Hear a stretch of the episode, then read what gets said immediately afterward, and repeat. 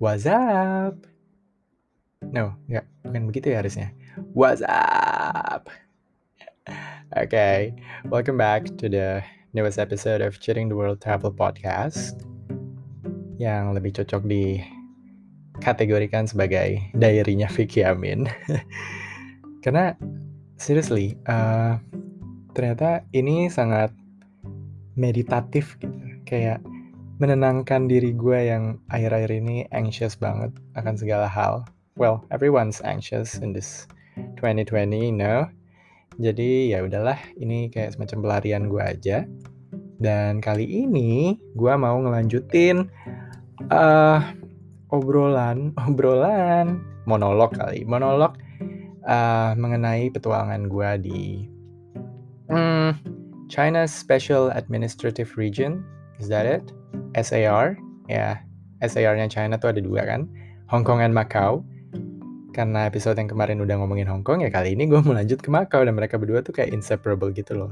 Uh, especially Macau ya, kayak kalau Macau sendirian tanpa Hong Kong tuh kayak meh gitu. Sementara Hong Kong ya bisa aja sendirian tanpa Macau. Anyway, kenapa gue jadi mendiskreditkan Macau yang seharusnya menjadi highlight of this episode gitu kan? Um, ya, jadi sebenarnya ini kelanjutan karena nggak nggak nggak nggak mesti kelanjutan banget sih karena gue udah tiga kali ke Makau. Dua di antaranya emang ada Hongkongnya kayak uh, apa namanya bersambung gitulah Makau Hongkong atau Hongkong Makau. Wait. Atau Hongkong Makau Hongkong anyway ya pokoknya dua trip di antaranya ada Hongkongnya nah yang satunya pure Makau kayak. So much for inseparable right padahal trip gue yang terakhir ke Makau ya Makau doang. Dan bahkan uh, Hong Kong baru dua kali sementara Macau udah tiga kali Iya entah kenapa sih kayak gue kembali lagi dan lagi ke Macau gitu. Pertama 2015 kedua 2017 yang 2015 itu sendirian. Pertama kalinya gue ke Hong Kong dan Macau habis itu 2017 kayak gue udah pernah ceritain ini deh gue udah pernah ceritain apa pun sih pastinya. Uh, 2017 gue Hong Kong dan Macau again tapi kali ini outing sama teman-teman Ogilvy. Ouch banyak kedodolan di situ. Jadi uh, kalau kalau kalian mendengarkan, halo teman-teman Ogilviku. Um, by the way, this episode is not about that. Jadi itu akan ada episode terpisahnya karena berkesan sekali dengan kedodolan yang uh, kalian pasti tidak akan lupa lah kedodolan apa yang Vicky Amin lakukan di trip Hong Kong Macau 2017 bersama Ogilvy itu. Anyway, oke. Okay. Ya, itu dua trip pertama ke Macau dan yang terakhir, uh, again ke Macau lagi 2018 kayak cuma setahun berselang dari trip sebelumnya. Tapi kali ini disponsori oleh MGTO, the Macau Government Tourism Board. Ini huh, lavish banget sih. Itu juga de definitely separate episode. Jadi um, this time uh, gue cuma mau cerita tentang Macau in general gitu. Uh, not specific to only one of those trips karena semuanya butuh separate episodes to be talked about. Tapi yang pasti gue udah tiga kali ke Macau.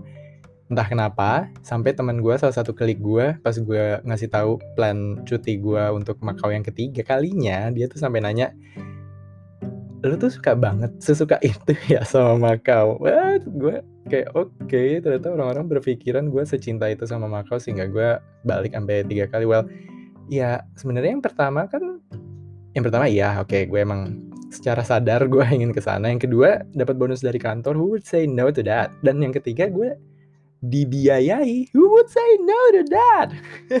Jadi ya udah. Don't blame me. I love Macau for that. anyway, it's going to be compact. Gue nggak akan bertele-tele lagi karena eh, Macau pun sebenarnya secara lokasi dan secara geografi dan secara mentally, emotionally, and rationally nggak terlalu besar dan nggak terlalu banyak untuk di explore but it's worth to be visited ya. Kalau nggak ya ngapain gue uh, mempersembahkan episode ini gitu. Uh, dan gue udah ada bukunya juga yay. Uh, yang again inseparable with Hong Kong. Jadi bukunya ya bersatu dengan bukunya Hong Kong which is Cheating Hong Kong and Macau. Ada dua versi by the way. Yang pertama itu tahun 2015 hasil karya uh, perjalanan gue yang pertama Sementara yang kedua ini hasil kaya ha, hasil karya perjalanan gue yang ke Macau karena sebenarnya itulah janji gue ke MGTO hmm, bahwa ya gue pengen update my book gitu. Gue pengen uh, spill everything about Macau in that book. Karena bukunya juga tahun 2015 ke tahun 2018 udah lumayan uh, ini kan mungkin udah banyak info yang gak relevan. Jadi I would love to go back there but please sponsor me terus gue dapet yay jadi ya muncullah si upgrade upgraded version of Cheating Hong Kong and Macau which yang kedua ini Macau-nya pakai O Mac Macau yang pertama pakai U karena yang ini uh, titipan sponsor.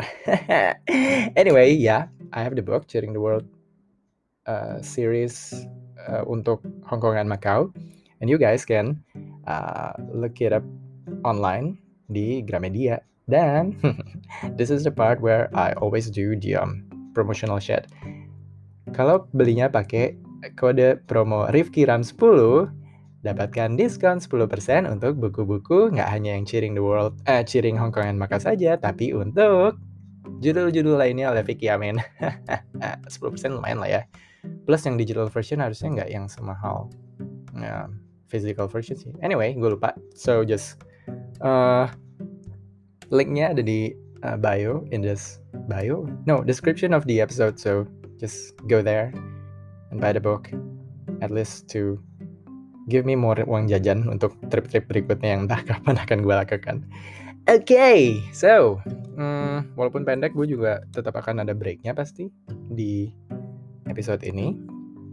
Jadi untuk yang pertama ini, mungkin gue mau menjelaskan dengan lebih singkat dan padat mengenai Macau uh, in general, dia dia the overview of what Macau looks like gitu. So welcome to Macau, everyone. Just imagine that, uh, oke, okay, ini adalah sebuah kota yang ada di Asia. Bahkan masih bisa dibilang ini part of China gitu. Uh, lumayan complicated. I don't know if they really are still a part of China or not. Tapi kan mereka punya that title of special administrative region, so they uh, take care of their own shit. Dan akhirnya gara-gara status itu orang-orang Indo kalau ke Makau ya nggak perlu pakai visa China, tinggal datang saja seperti ke ASEAN, negara-negara ASEAN lainnya. Oke, okay.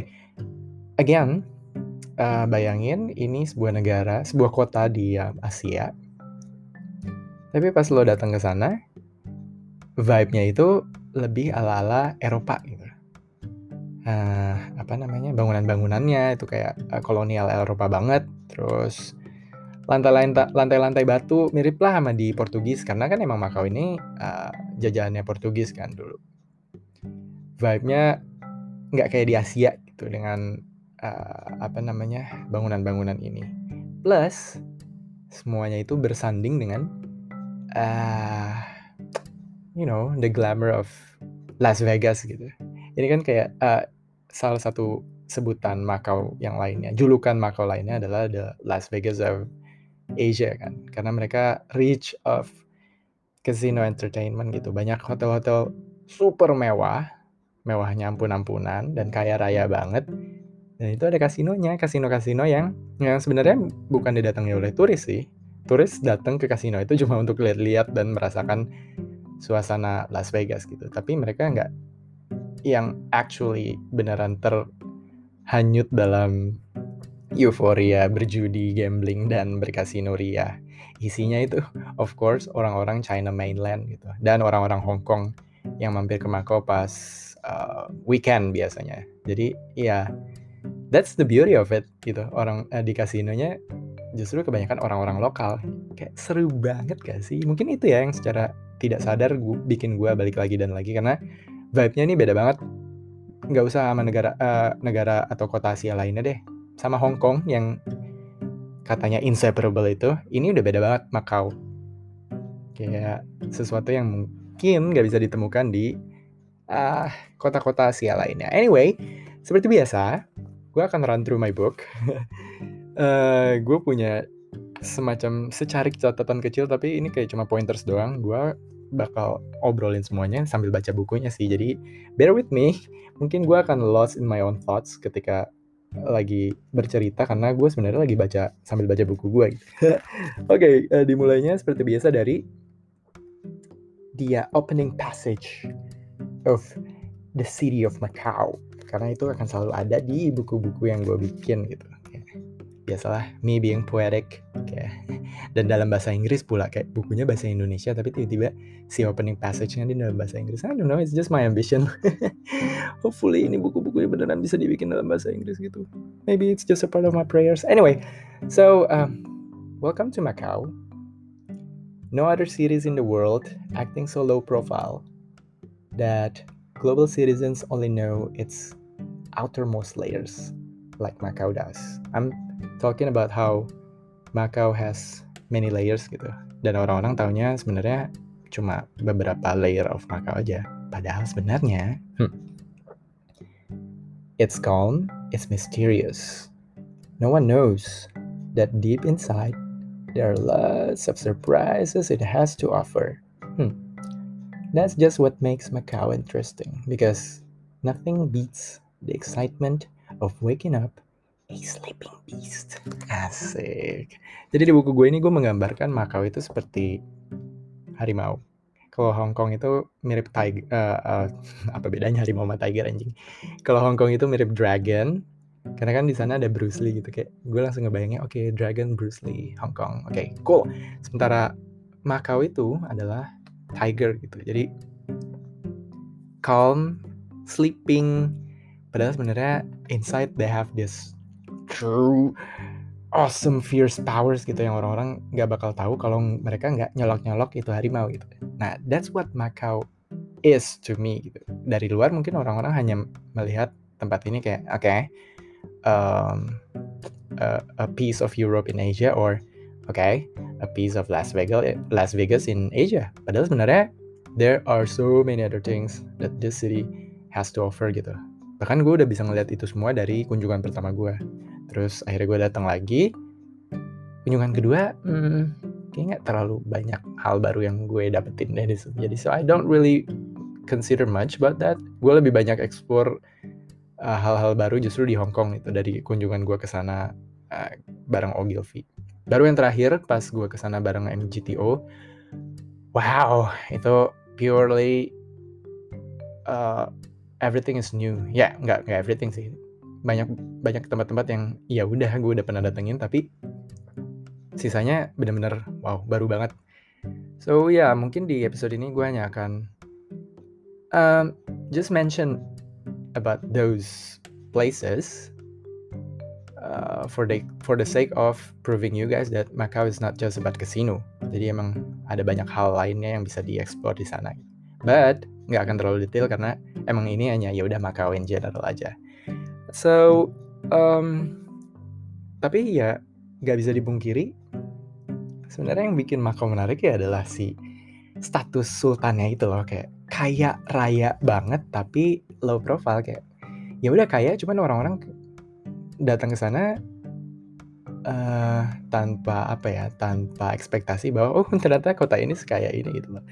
Jadi yang bikin kayaknya itu ya benar-benar si hotel-hotel besarnya beserta kasino-kasinonya yang semuanya itu hampir hampir semuanya deh kayaknya ada di hotel-hotel tersebut gitu.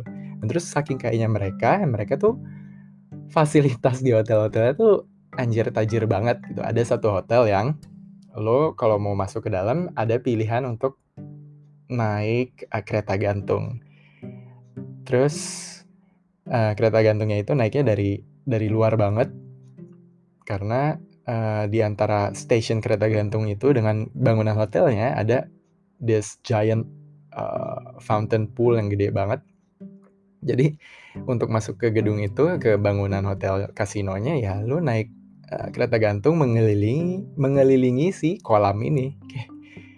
Gila kali ya, sultan banget gitu lu mesti masuk ke sebuah bangunan dengan naik kereta gantung dulu dan lu diajak berkeliling uh, apa namanya air mancur kolam air mancur yang ada di pekarangan depannya itu kayak udah sultan tukang pamer lagi.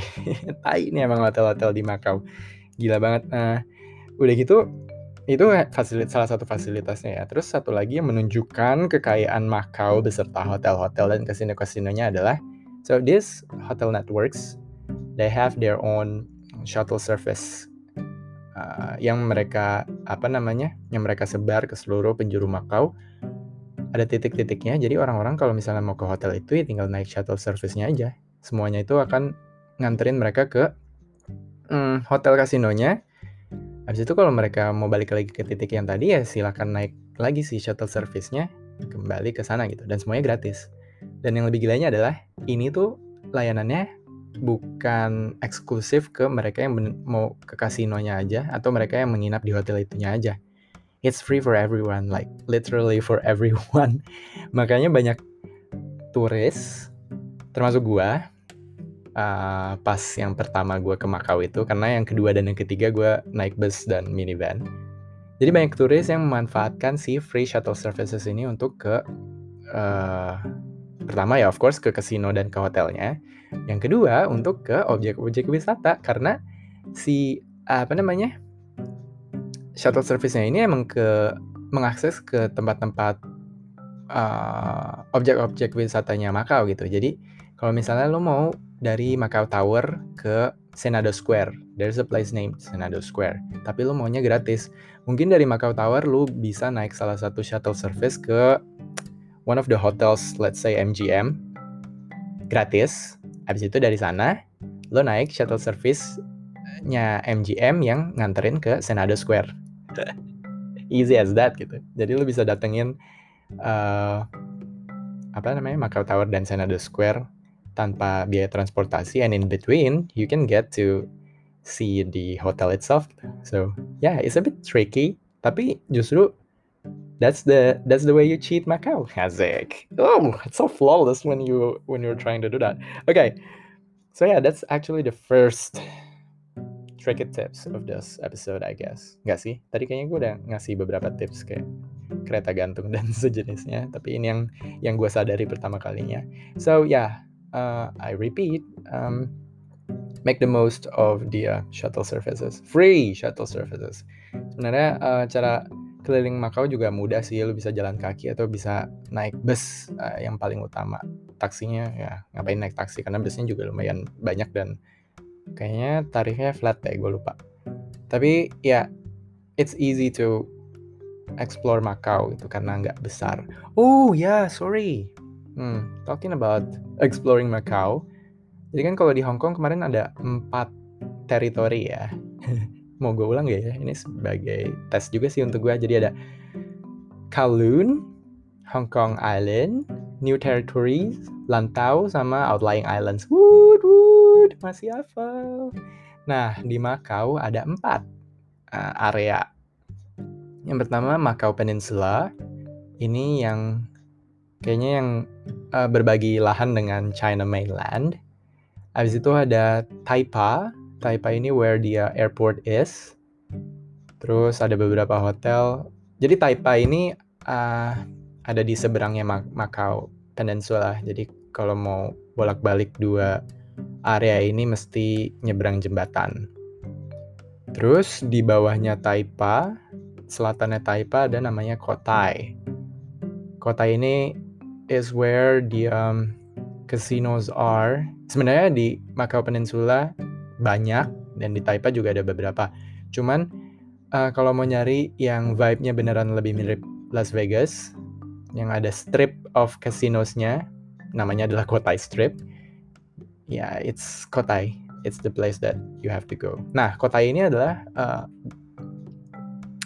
apa namanya area reklamasi jadi tadinya nggak ada, kayaknya ini buatan manusia. Dan apa ada di selatannya Taipa. Nah di selatannya kota ini ada namanya uh, Kolowain. Kolowain ini uh, yang paling jauh lah dari peradaban uh, wisatawan gitu. Jadi mungkin kalau mau nyari-nyari yang berbau alam atau yang beneran culture-nya Macau, it's here in in the Kolowain. Culture-nya Macau yang nggak terlalu uh, kebarat-baratan lah yang enggak yang enggak all about uh, casino and stuff gitu. Dan ada beach juga di sini kalau nggak salah. I never been there. Tapi gue udah pernah ke Kolowen.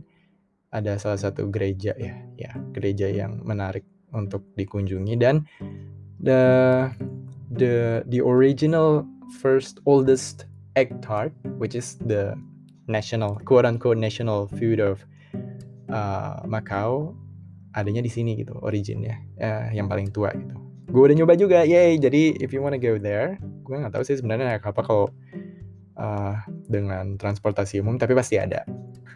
And just don't forget to go to that uh, Ectart place, which name is I forget. Nanti sambil baca bukunya deh kalau ingat. Oke, okay, so Macau Peninsula nyebrang ke Taipa, and then di bawahnya ada Kotai Strip, where the casinos are, dan yang paling bawah adalah Kolowain. Kota itu, uh, by the way, adalah kepanjangan dari Kolowain dan Taipa, karena mereka, eh, karena ada di tengah kan si tanah rep, reklamasi itu. Oke, okay, anyway, that's a little bit of geographical insight of Macau. Uh, kalau bertanya soal akomodasi, of course, paling banyak di Macau Peninsula karena that's where the uh, hub of tourism is dengan sebagian besar hampir semua objek wisata andalannya ada di situ si Macau Tower, si Senado Square, Fort, churches, temples, um, culinary uh, heaven semuanya ada di situ. Jadi hotel-hotel juga ada di situ akomodasi baik yang besar-besar, yang mahal-mahal, dan yang murah-murah juga. Nah, ngomongin soal akomodasi nih. So, yang paling murah tuh sebenarnya untungnya adanya di daerah-daerah sekitaran Senado Square, which is jantung turismenya Macau sih, si Senado Square ini.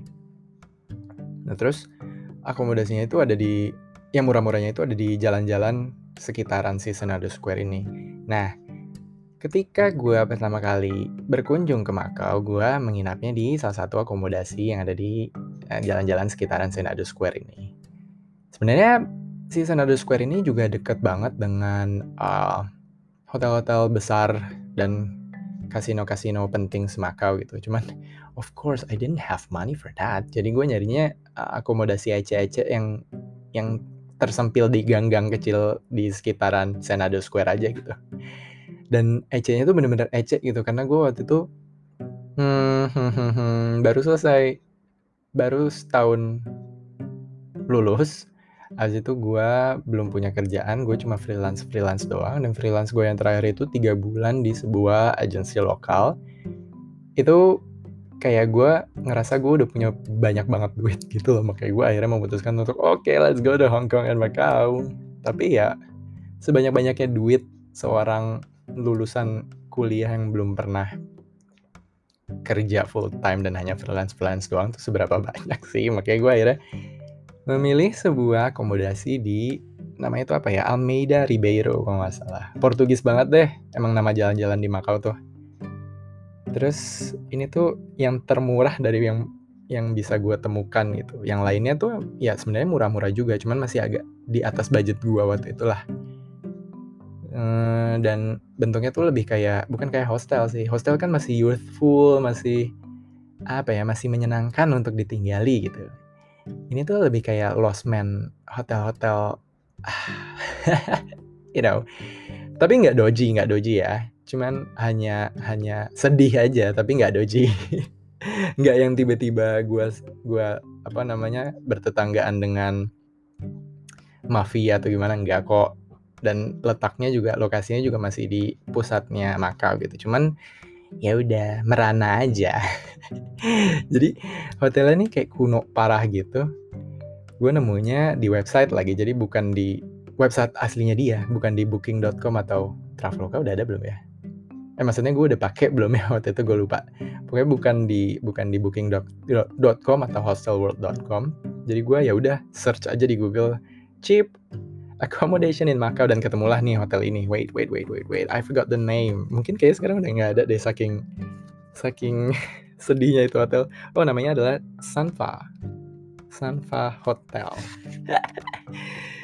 Oke, okay, jadi iya ini kuno banget, tapi justru uh, yang dia apa namanya yang dia jual banget di websitenya itu adalah kekunoannya ini kayak oh yeah, we're the oldest, we're the uh, most ancient accommodation in Macau gitu. Oke okay, oke, okay. gue kepincut gitu kan. Dan ternyata pas datang, jeng jeng, uh, ya benar kuno. Terus kunonya tuh tapi benar-benar benar-benar kuno. Jadi kayak uh, uh, terbuat dari kayu, mungkin mungkin cenderung lapuk ya. Terus uh, apa namanya? Karp eh karpet, lantainya tuh kayaknya dari I don't know, triplek atau kayu gitu, terus kayak cuma dilapisin semacam tikar plastik gitu, ngerti nggak sih tikar plastik kayak di rumah-rumah? Rumah-rumah tradisional gitu. Terus kalau lu jalan tuh kayak nyet nyet sedih gitu, terus kamarnya kamarnya nggak sempit, kamarnya lumayan. Kayak kamar kosan lah. Tapi ya udah isinya tuh cuma hmm, apa ranjang yang bawa apek tapi bersih cuman bawa apek aja. Uh, lemari.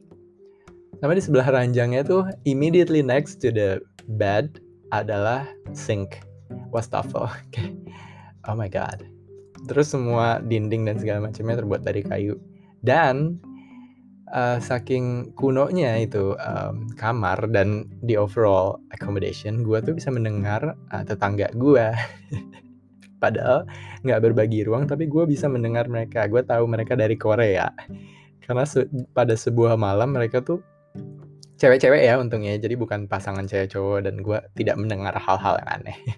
Jadi suatu malam itu uh, mereka lagi makan dan sambil ngobrol. Ngobrolnya tuh kayak ngedumel gitu loh. Atau nggak tahu ya mungkin itu sebenarnya obrolan biasa cuman uh, them being Korean girls. Jadi gue kedengarannya mereka seperti sedang ngedumel gitu lah. Udah gitu sambil makan sambil ngedumel terus kayak ngecap gitu kayak oh my god this is not something I wanna hear.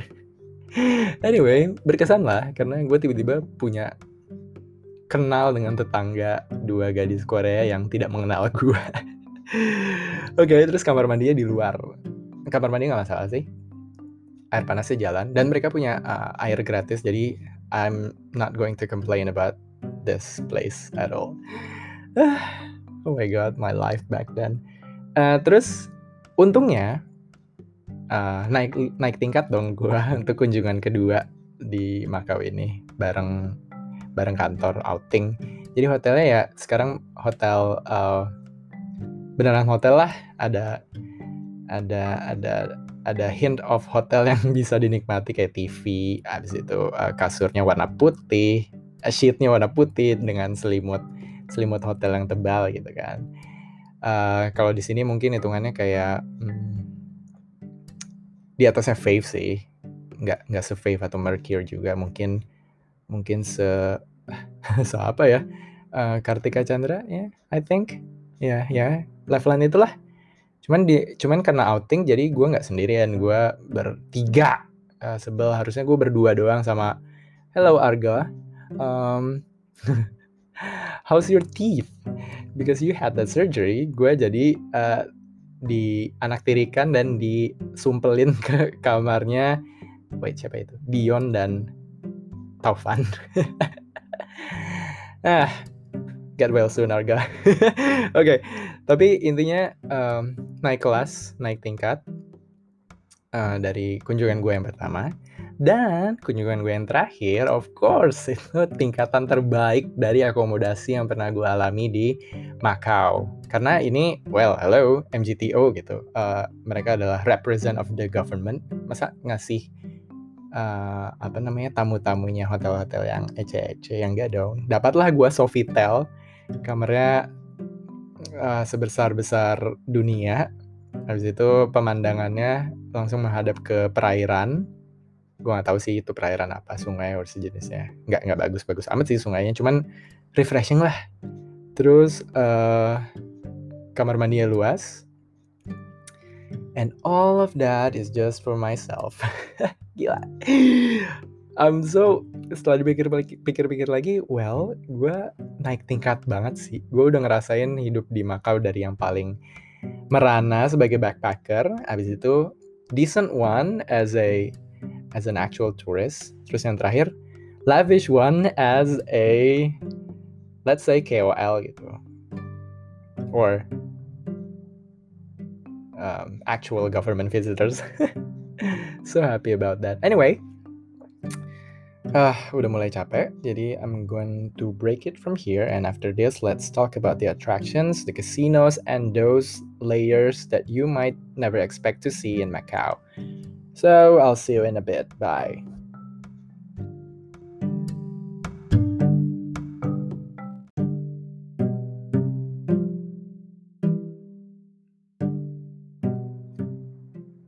Yo yo, I'm back.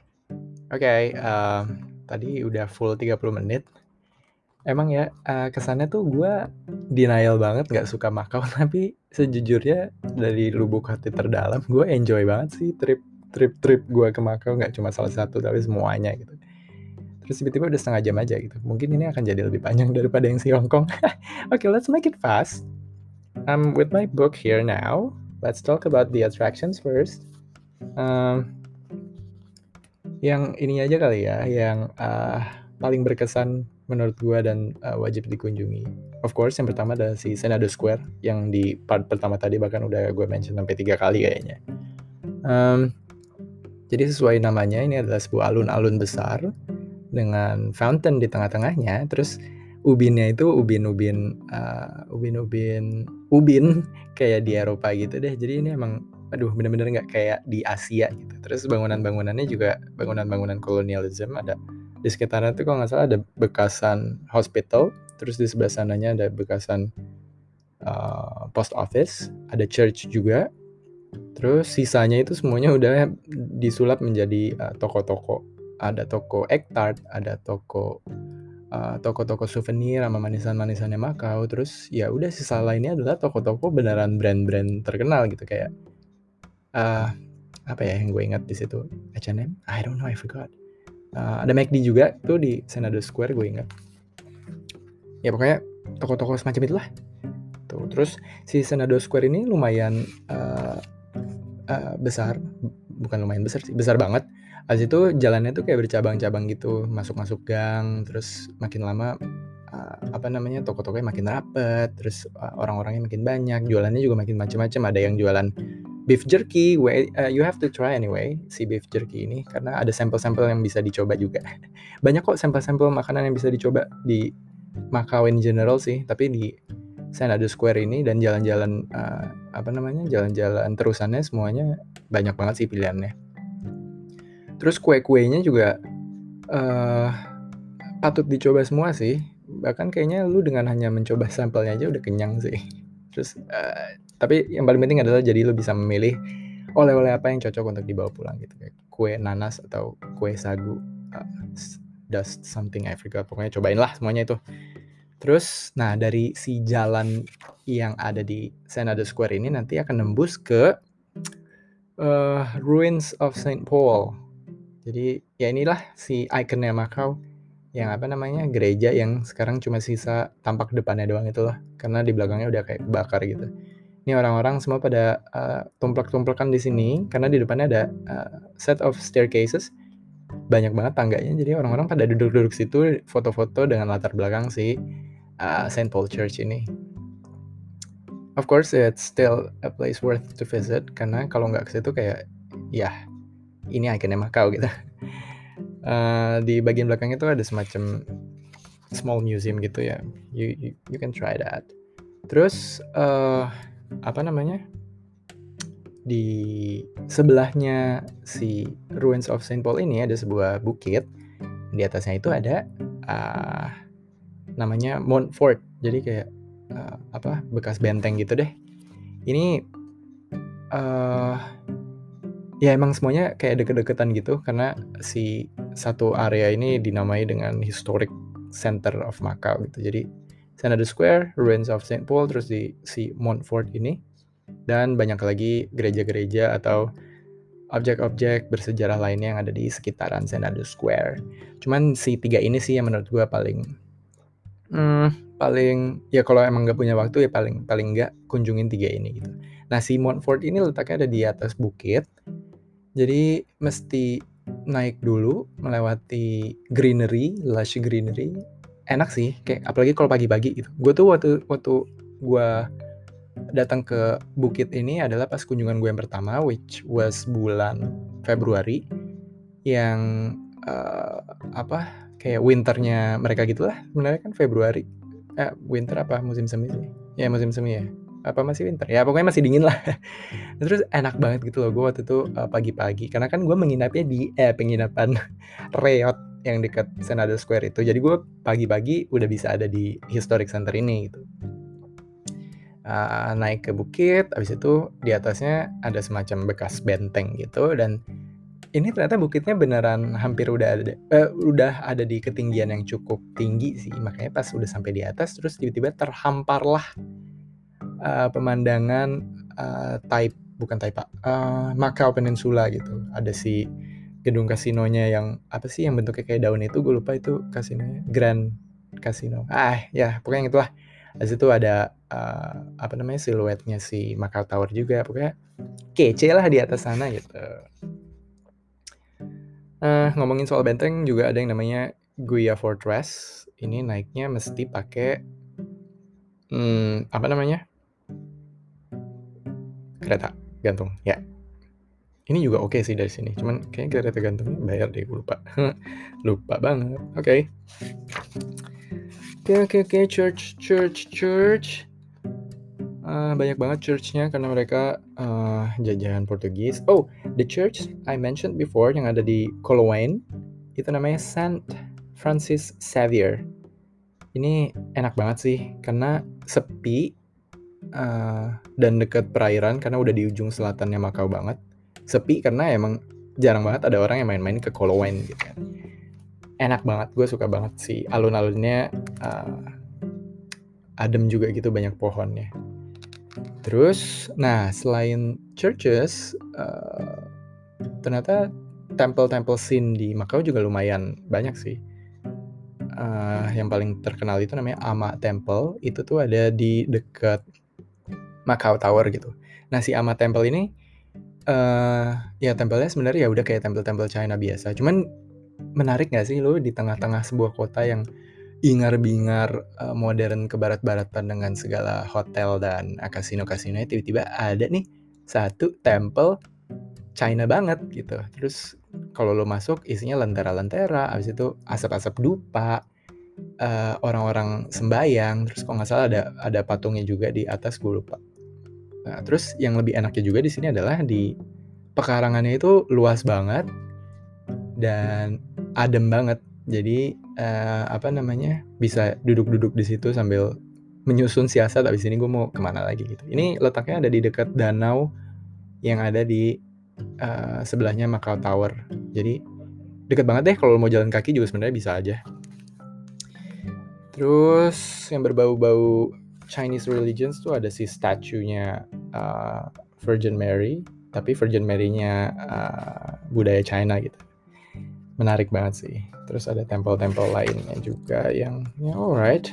Uh, ama temple sih yang emang paling yang emang paling uh, oke okay, gitu. Terus sebenarnya banyak banget museum.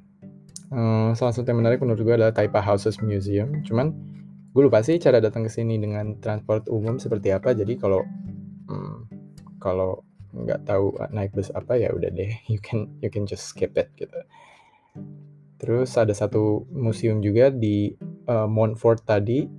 Tapi gue nggak masuk ke situ sih jadi gue nggak tahu apakah gue bisa recommend this or not.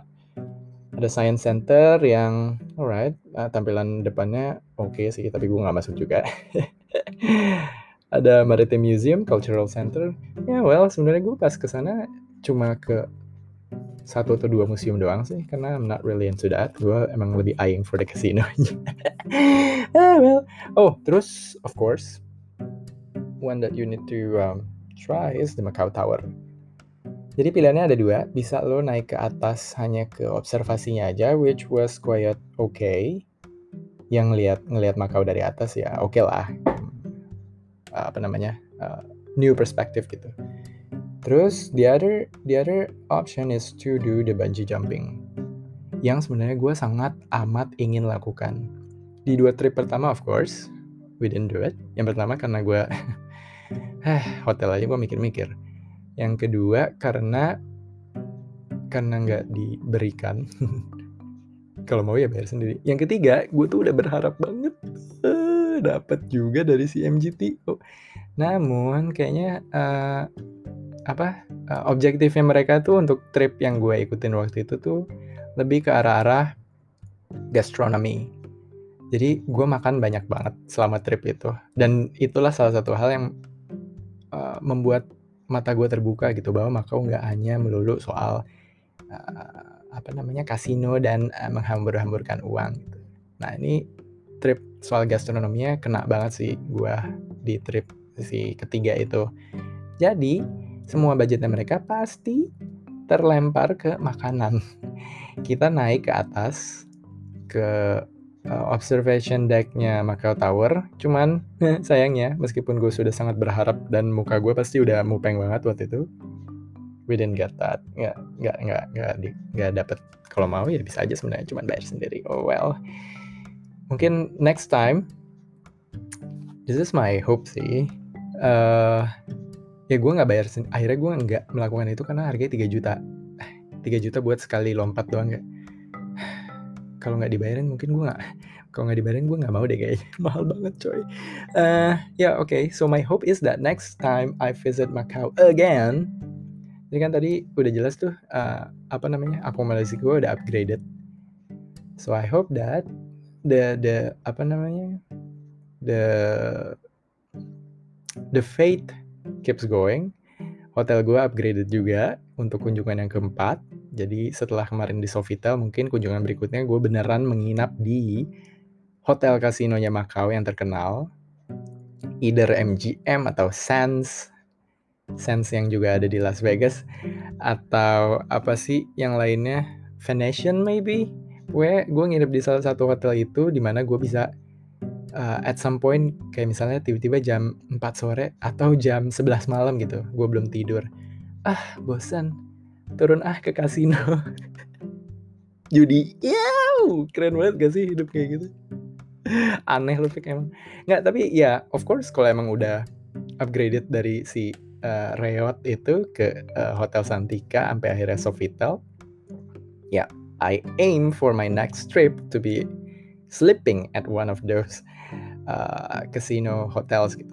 Dan gue juga berharap bahwa that next trip is going to be the one akhirnya gue lompat uh, untuk bungee jumping di Macau Tower.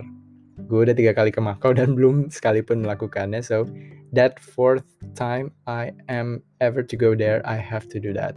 Mungkin beberapa tahun lagi kali ya ketika gue udah tajir melintir sehingga gue ya udah gue nggak perlu nunggu sponsor gue beneran datang ke sana oke okay, it's time to fulfill my destiny my dream to sleep at the casino hotel and to do the bungee jumping. Amin, amin, amin ya Allah. See, I still have keinginan untuk balik ke Macau loh. so please listen to that, oh, MGTO. If you're listening to this uh, podcast again, I would really love to go back there. okay, so that is the Macau Tower. Terus ada beberapa tempat lainnya yang hmm, lebih artsy. Ini ada yang namanya Anim Art Namvan. Terus di sini eh, jadi ini kayak semacam uh, art village gitu. Terus uh, letaknya ada di samping danau dan di danaunya tuh bisa uh, apa naik perahu bebek gitu. Lucu sih. Terus sisanya mungkin lebih ke the casino itself. Nah, emang sih dari tadi gue bilang uh, Okay, Macau is not about a casino only. Oh, there are so many layers of Macau that you have to explore. Yeah, still, the main objective of people going to Macau is going to the casino itself. So jadi kalau ke Macau tanpa ke kasinonya ya mending nggak usah deh gitu. Walaupun gue tahu mungkin uh, beberapa dari kalian melarang, dilarang untuk bermain di kasino ya ya udah masuk aja untuk ngeliat-liat doang gitu. Ngelihat bagaimana orang-orang China mainland itu uh, duduk angkat kaki, mukanya udah bete banget mungkin karena udah kalah semalaman kasinonya buka semua kasino buka 24 jam by the way jadi uh, ya kapan pun lo datang pasti ada orang.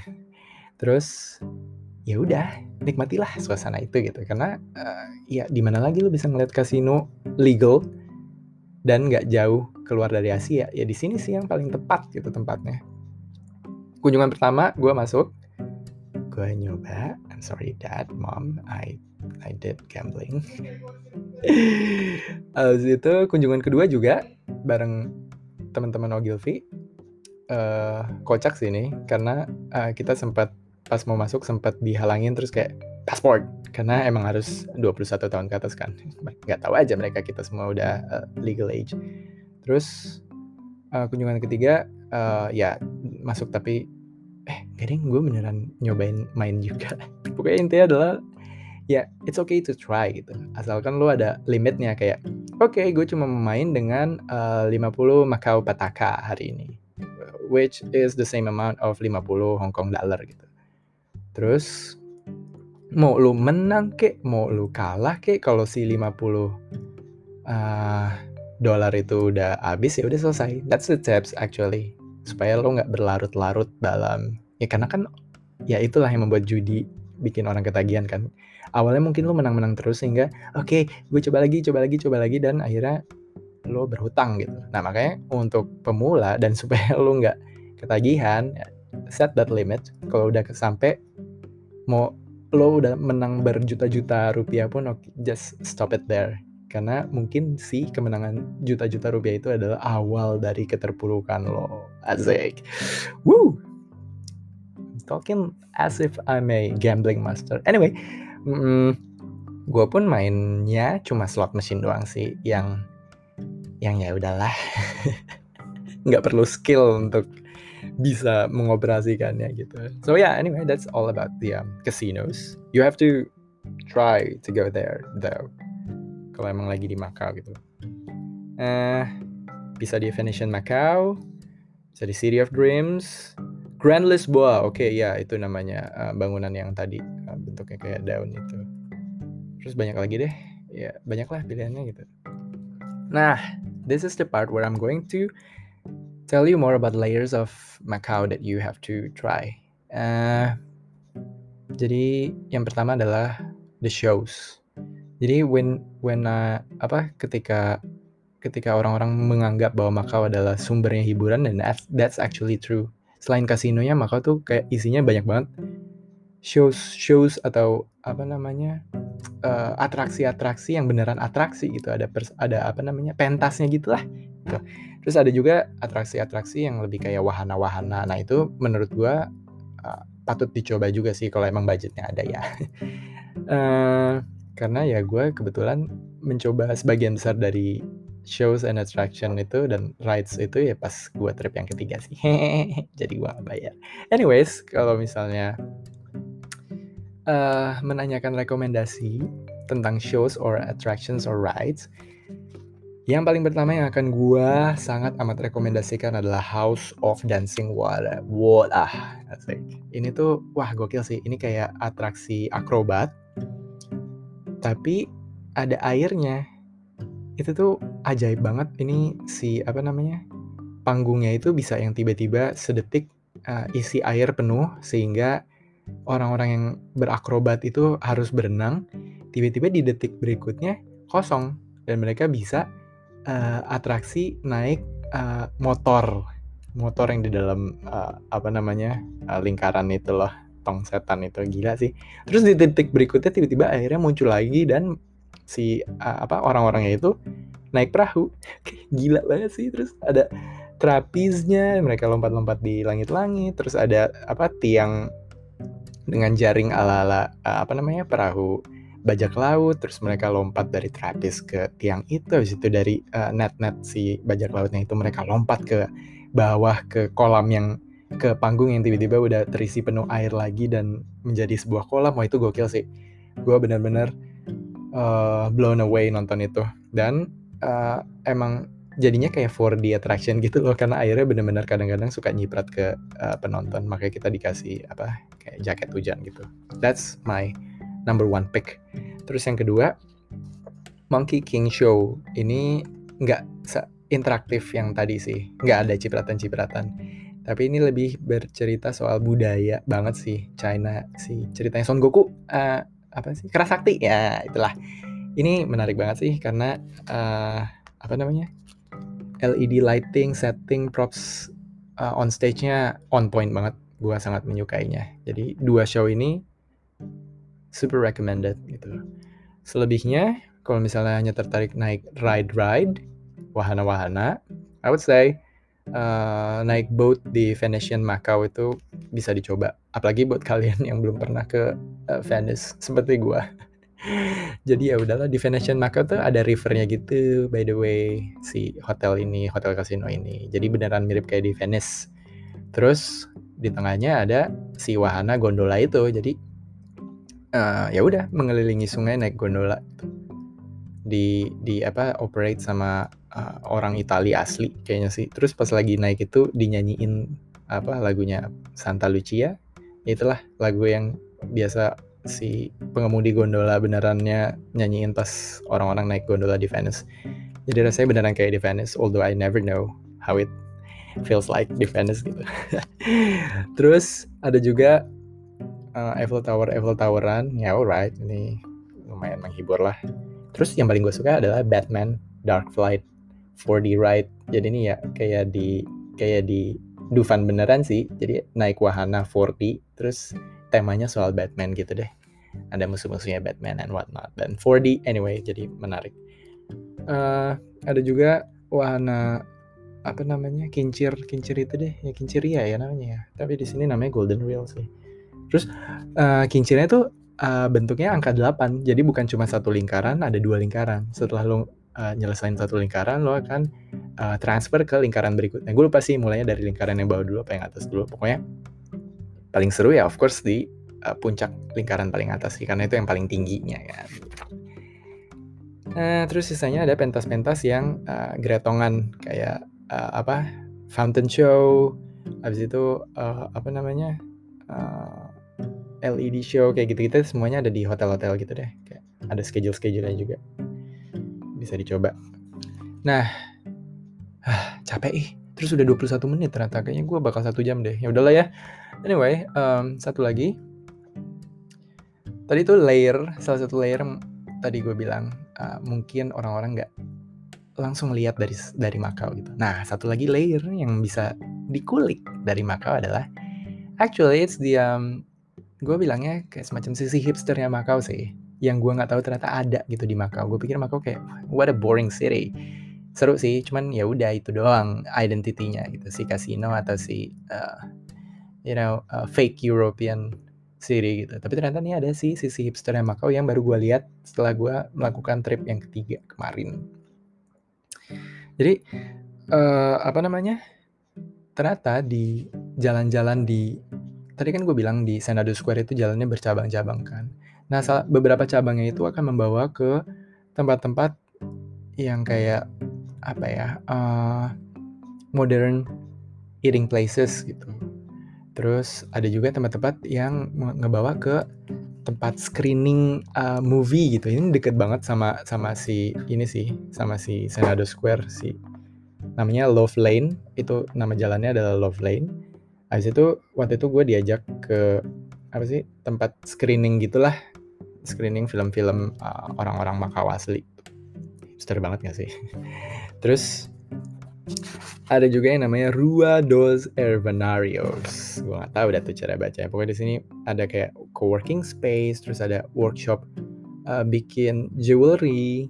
Di bagian bawahnya adalah uh, coffee shop. Kayak what? Kayak kekinian banget gak sih? Kebayang gak sih orang-orang yang datang ke situ tuh cara berpakaiannya seperti apa? Uh, pakai anting dan bini dan celana-celana kargo gombrong ya gak sih? Nah terus ada juga yang namanya Saint Lazaro District. Ini di sini gue kemarin uh, datang ke pizza place gitu. Enak banget sih makanan makanannya di, di di si Saint Lazaro District ini. Nggak jauh juga kok dari Senado Square gitu. Terus di sebelah restoran yang si restorannya itu punya beer alcohol seller gitu deh. Terus kayak Instagram worthy banget gitu tempatnya menarik banget gue nggak akan gue nggak menyangka akan datang ke sebuah restoran seperti itu di Makau gitu nah di sebelahnya si restoran itu ada uh, apa namanya studio workshop gitu namanya One Creative Arts Department Store dan di sini kemarin gue coba bi uh, ikutan workshop bikin sabun. kayak kuat banget tapi menarik lah melihat Makau dari sisi yang lain gitu. Nah itu semua tadi tempat-tempat yang gue sebut barusan itu ada di uh, Makau Peninsula dekat dari uh, Senado Square jadi mudah lah untuk diakses. Nah ada satu lagi tempat yang menarik kali ini di Taipa namanya adalah Taipa Village. Ini tuh satu kompleks uh, apa namanya culinary complex. Jadi isinya, wah ini gue makan mulu banget sih di sini. Terus pilihan makanannya macam-macam pula. Ada waktu itu gue nyobain ada yang Spanish, terus ada yang Chinese juga, ada yang fusion-fusionan, terus ada nggak cuma makan-makan doang, ada juga tempat-tempat jajan gitu kayak misalnya beli es krim atau uh, of course once again egg tart gitu. Jadi jadi ya gitu deh apa menarik banget gitu si trip gue yang kemarin. Jadi selain gue berkesempatan untuk uh, menikmati show-show atau ride-ride yang nggak akan mungkin gue lakukan sendiri kalau gue bayar seorang diri. gue diajak juga ke tempat-tempat yang gue nggak sangka ternyata ada di Macau gitu. Tadi sih uh, area-area makan coffee coffee places, pizza pizza places, beer craft craft beer bahkan uh, bukan cuma bir bir biasa doang craft beer juga, sama workshop workshop studios, something that I'm not ever going to actively looking kalau misalnya gue ada rencana untuk ke Macau gitu. Iya nggak sih? Kayak, oke okay, gue mau ke Macau cari uh, studio workshop yang kece ada apa ya di sana? Of course not. Mungkin itu akan lo lakukan kalau lo berkunjungnya ke Tokyo gitu. Iya nggak sih? Jadi gue merasa sangat beruntung bisa melihat sisi lain dari Macau itu dan here I am sharing it with you guys although not detailed, lu bisa ngeliatin semua itu, nge ngebaca semua itu dari buku gua karena gua udah spill everything out there. That's what I promised to the MGTO team. Jadi semua ada di buku itu. So you might wanna just browse Cheating Hong Kong and Macau by Vicky Amin. Um, nggak tahu masih ada di bookstore apa enggak, but yang pasti lo masih bisa nyari itu secara online di uh, tokonya Gramedia, websitenya Gramedia. I have the link in the description of this episode too. And again, kalau beli dengan kode promo Rifki Ram 10, you'll get 10% discount for the uh, wait, for the uh, for the ebook atau buku yang aslinya I don't know, I forget. Just click the link above and find it out yourself. Alright, that's a glimpse of Macau that I can tell you guys. Hmm, ternyata lebih panjang daripada Hong Kong. so yeah, I'm going to um, have a separate episode about the other part of Macau that I haven't told you guys yet. So that should be it for this episode. Thank you so much for kedengeran gak sih tuh nit nit nit nit dari luar? Sumpah ini headphone gue kayaknya terlalu uh, sensitif deh. Jadi gue bisa mendengar, tapi gue nggak tahu nanti akan kedengaran atau enggak. Anyway, uh, thank you so much for um, bearing with me this far. Uh, uh, that should be it for now, and I'll see you guys in the next episodes of Cheating the World Travel Podcast. Ciao.